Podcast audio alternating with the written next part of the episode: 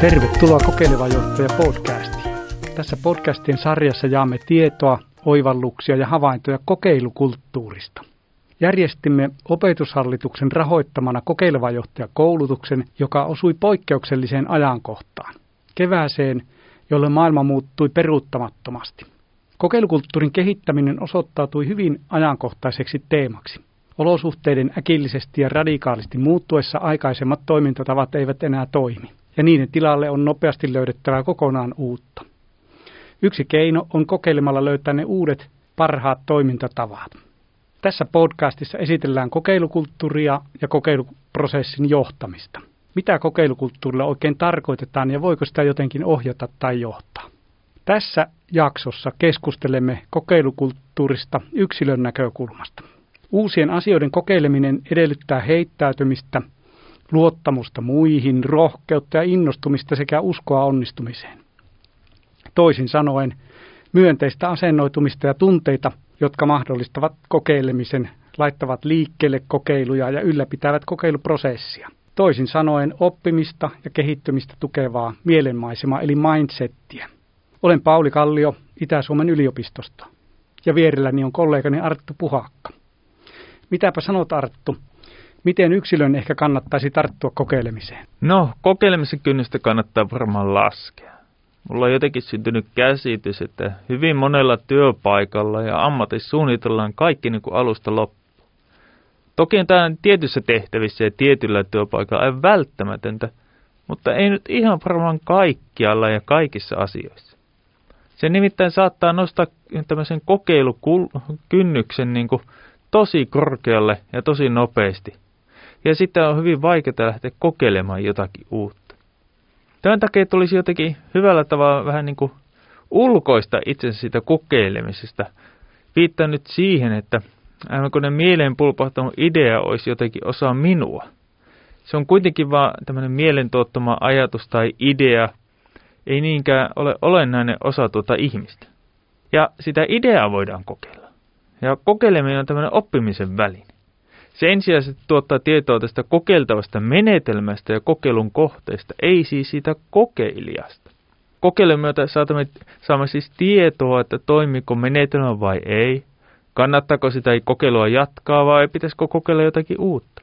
Näin ollen se kokeilija on sinällään turvassa, kun sitä kokeilua arvioidaan, koska se arvioinnin kohteena on siis kokeiltava asia, ei edelleenkään se kokeilija. Joten kannattaisi laskea sitä kokeilukynnystä rohkaista. Tuossa tuli, puhuit noista kynnyksistä ja, ja siihen liittyy tietysti pelkoa, mutta mitä me sitten oikein pelkäämme? No me varmaan pelätään epäonnistumista.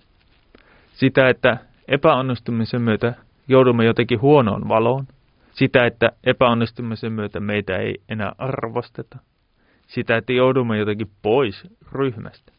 Tämä saattaa olla jotenkin tyypillistä ainakin osalle meistä ihmisistä.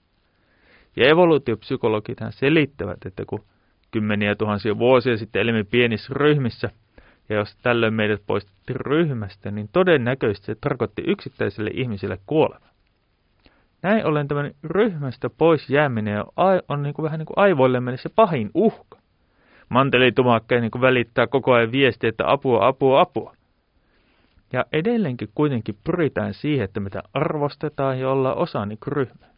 Sen takia kokeilukulttuurissa pitäisi siis keskittyä enemmänkin siihen asiaan, siihen kokeiltavaan asiaan, menetelmään tai jotenkin tapaan toimia. Toimiiko se asia vai ei? Ja mitä tämä tieto, minkälaista tietoa tämä kokeilu meille oikein tuottaa? Näin ollen tässä kokeilukulttuurissa ei sinällä ole epäonnistumista. Me vaan saadaan tietoa, että toimiiko jokin asia vai ei. Mitä sanoisit heille, jotka mielellään pysyttelevät tutussa ja turvallisessa? Miksi kokeilla, jos kaikki on jo hyvin? No totta kai se on täysin ok, että tahtoo pysytellä tutussa ja turvallisessa. Ja se on edelleenkin meille ihmisille hyvin, no, inhimillistä. Toisaalta, onko nyt kaikki jo hyvin? Tämä korona, ilmasto ja talous. Mielestäni ne on aika isoja asioita, jotka ei ole kovin hyvin. Me tarvitaan uusia keinoja, koska aikaisemmat työ- ja toimintatavat eivät enää riitä. Ja oppimisen myötä mehän parannetaan meidän kaikkia elämää. Kokeileminen on todellakin siis yksi keino oppia ja erityisesti tilanteessa, josta ei ole aikaisempia kokemuksia tai ei ole paljon aikaa suunnitella. Palata hetkeksi aivoihin. Aivot pitää tämmöistä ennustettavuudesta, mutta toisaalta neurotieteilijä Andrew Huberman on todennut, että aikuisen aivot tarvitsee jonkin verran toista agitaatiota, joka vapauttaa sitä adrenaliinia. Ja tämä mahdollistaa aivojen muovautumisen. Viittaan nyt neuroplastisuuteen. Joten jos pysyttelemme vain tutussa ja turvallisessa, ei synny oppimisen tarvittaa lähtötilannetta. Kärjistän nyt hieman. Näin olin, pieni tämmöinen epävarmuus on hyväksi.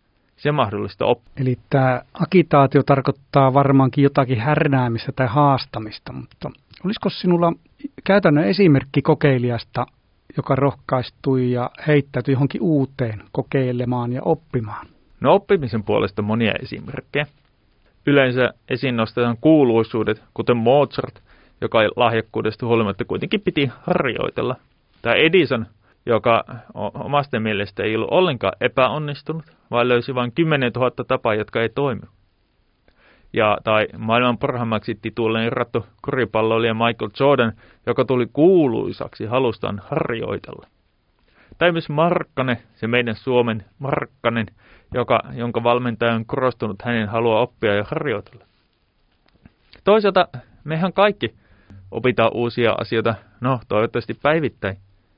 Ja mutta silloin tällä julkisuuden ponnohtaa tarinoita, joissa kerrotaan tavallisesta, oppivasta ja kokeilevasta ihmistä, niin kuin me kaikki. Tällöin esimerkki, hyvä esimerkki voisi olla vaikka kirvesmies Henri Karvinen, joka päätyy opiskelemaan lääkäriksi.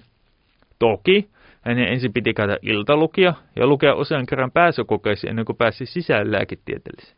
Eli hänellä on käytännössä ollut tämmöistä kasvun asennetta. Tulkitsenko oikein, että kokeilukulttuurissa ja oppimisessa yleensäkin keskeistä on asenne? Ja minkälainen asenne? No, tästä on aikaisemminkin puhuttu, niin Carol Dweck lanserasi aikoinaan käsitteen tämä growth mindset, kasvun asenne. Hänen mukaan meillä ihmisillä on erilaisia asenteita näissä eri tilanteissa. Yksi asenne on tämmöinen fixed mindset. Vähän niin kuin, että no tuota en nyt todellakaan opi, koska en ole teknisesti lahjakas tai jotakin muuta. Se on siis tämmöinen uskomus, että oppiminen ei ole mahdollista. Kasvun asenne on kuitenkin uskomus, että oppiminen onkin mahdollista. Ja aivotutkimuksen myötä ensin tiedämme, että meidän aivot todellakin on plastiset. Oppiminen on siis, oppiminen on siis mahdollista myös aikuisiällä myös harmana panttereina. Jolloin kokeilukulttuurissa ja siihen liittyvässä oppimissa valtia on siis tämä kasvun asenne. Uskomus siitä, että oppiminen on mahdollista että oppimisen tarvitaan sinnikkyyttä, että alussa oppiminen edellyttää hieman sellaista epämukavuutta, sitä agitaatiota. No, toki tässä yhteydessä ehkä täytyy todetakin, että Dwekin tutkimuksen yritetty toista ja pienosta epäjohdonmukaisuutta siitä havaittu. Toki, mutta kasvun asennetta voidaan vahvistaa erityisesti lasten osalta, jos mietitään, niin matematiikassa ja riskialttiiden lapsien osalta. Siellä se näyttää toimivan. No jos mennään sitten työhön ja työympäristöön, mitenkä esimiehen kannattaisi tukea erilaisia ihmisiä silloin, kun hän toivoisi heitä mukaan kokeilemaan?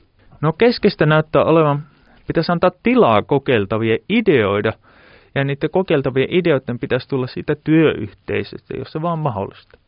Lisäksi tulisi jotenkin rohkaista kokeilemaan ja antaa tämmöistä vapautta kokeilla. Toki tällöin esimies luo nämä rakenteet sille kokeilulle, tukee innostumista ja vahvistaa sitä rohkeutta. Innostumista ja rohkeutta. Mitä se innostus tässä kokeilukulttuurin tai kokeilemisen yhteydessä voisi olla? No innostus näyttää olevan sukua ilolle se on myönteinen tunne, joka motivoi, jonka turvin saadaan paljon aikaa. Se on vähän niin kuin kuvataan, että se on niin kuin tila, jos en teos, että Jumala olisi vähän niin kuin sisällä. Tämmöistä voiton riemua, kiihkoa ja ylipäätään tämmöistä riemun tilaa. Poggin mukaan se muuttaa jopa persoonallisuutta, minuutta tai kuinka me nähdään maailmaa. Tai jos palautatte mieleen jonkun ihmisen, joka on ollut innostunut, niin sehän näkee maailmaa toisella tavalla. No Pauli Aalto Setälä ja Mikael Saarinen nostattavat turvallisuuden keskeiseksi asiaksi, jotta voi syntyä sitä innostusta.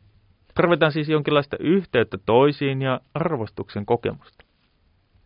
No, Boukki jatkaa, että hänen mukaansa innostumista voidaan nähdä tämmöisiä kognitiivisia elementtejä, Eli innostutaan jos henkilö tavoittelee jonkinlaista tavoitetta, joka on hänelle tärkeä, saman aikaan hän huomaa, että hänellä on resurssit tavoitteen saavuttamiseksi. Hän uskoo saavuttamansa tavoitteet suurella todennäköisyydellä ja hän myös tiedostaa, että tavoitteen saavuttaminen riippuu siitä hänen toiminnasta. Miten näitä tärkeitä tavoitteita kannattaa sitten määritellä tai mit, minkälaisia asioita niihin liittyy? No, se on tietenkin henkilökohtainen asia, mikä nähdään tärkeäksi. Mutta tämä Pokki jatkaa, että tärkeitä tavoitteita ovat esteettisyys, altruismi, oikeudenmukaisuus ja episteemisyys.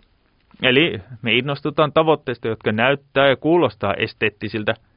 Esimerkiksi jotkut innostuvat autoista ja onhan niissä sitä bling-bling-efektiä. Ja toiset innostuvat tavoitteista, joiden kautta voi toisia auttaa. Ja osa meistä innostuu tavoitteista, jotka lisää oikeudenmukaisuutta tai tuottaa uutta tietoa, joilla ratkaistaan ongelmia. Vaikka tutkimus, vaikka koronaan liittyen, on tästä hyvä esimerkki.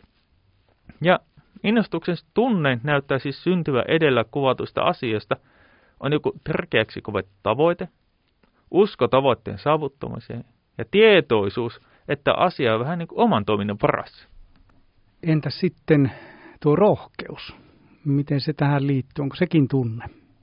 No rohkeus ei sinällään nähtävästi ole tunne, se on ehkä enemmänkin vahvuus. Ja siitä sanotaan, että se on ehkä niin kuin joku toimii tietyllä tavalla, niin jälkikäteen me sosiaalisesti yhdessä sovitaan, että tuo oli rohkeasti tehty. Duodeckimin julkaisun mukaan rohkeus on tämmöistä uskallusta toimia ja tehdä asioita vaikka pelottaisi. Rohkeus ei ole siis tämmöistä pelottomuutta. Rohkeus on sitä, että voi toimia pelon ala- alaisena. Esim. Reid, Clark, Lindsay ja Sternberg esittää rohkeudelle tämmöisiä osatekijöitä. Se on tämmöistä tarkoituksellista toimintaa, joka toteutuu tietoisen pohdinnan tuloksena. Ei siis päähän tämmöinen pälkähdys, vaan tietoisen pohdinnan jälkeen lähdetään tarkoituksellisen toimintaan. Se sisältää riskiä toimijalle, ja tämä toiminnan motivaatio kumpuaa varten otettavasta päämäärästä, ja se toiminta toteutuu tästä pelosta huolimatta.